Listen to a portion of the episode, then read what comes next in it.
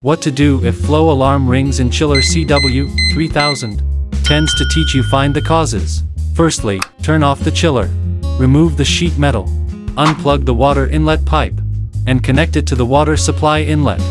Turn on the chiller and touch the water pump. Its vibration indicates the chiller works normally. Meanwhile, observe the water flow. If the water flow decreases, please immediately contact our after-sales staff. Follow me for more tips on the maintenance of chillers.